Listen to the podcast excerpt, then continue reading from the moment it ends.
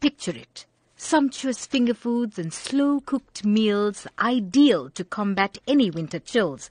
A Durban restaurant has reworked its menu, adding some tasty tidbits and main courses ideal for the picky palate. And uh, I arrived here at the hotel in June 2015 to get everybody ready and up and coming for opening. And yeah. So Meet Chef Janine Fourie, head chef at the Big Easy at Hilton Hotel in Durban. The design and concept is the brainchild of popular award-winning golfer Ernie Els. Chef Fourie gives us some insight into the menu that reflects the Big Easy's taste himself. Everything looks so scrumptious on this table. Take us through, let's start with the chocolate first because I love chocolate. So take us through this table and what you're offering patrons when they come to the Big Easy. Okay, so this is our wine tasting that we're doing, and as you said, let's start with uh, chocolate, so from the back to the front. So we've paired the chocolate truffles with the cab, and then before that, we actually have the Big Easy red blend that we've done with uh, oxtail and marrow fritters, oxtail cooked for quite a couple of hours, deboned, done with a little bit of a mirepoix vegetables, and then crumbed.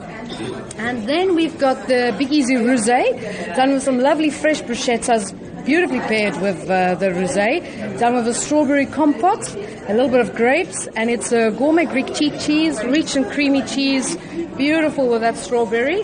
Then we've got the Chenin Blanc, which is what we start off with, which is our Big Easy White, and that is done with smoked snoek and corn fish cakes. Mm-hmm. I think the smokiness and the freshness of the Chenin Blanc works very well with these fish cakes. Innovations are key on the Food Lab, and Chef Fourie does not disappoint with a fabulous shrimp samosa.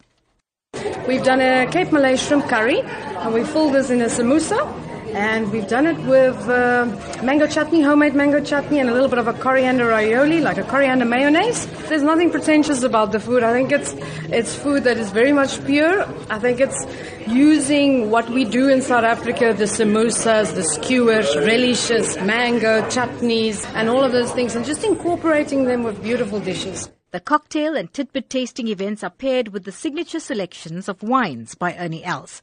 But if that's not your thing, you can always choose a soft drink. The restaurant also has specials throughout the week.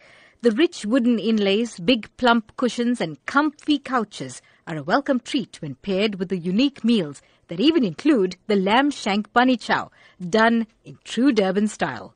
For the Food Lab, I'm Salma Patel in Durban.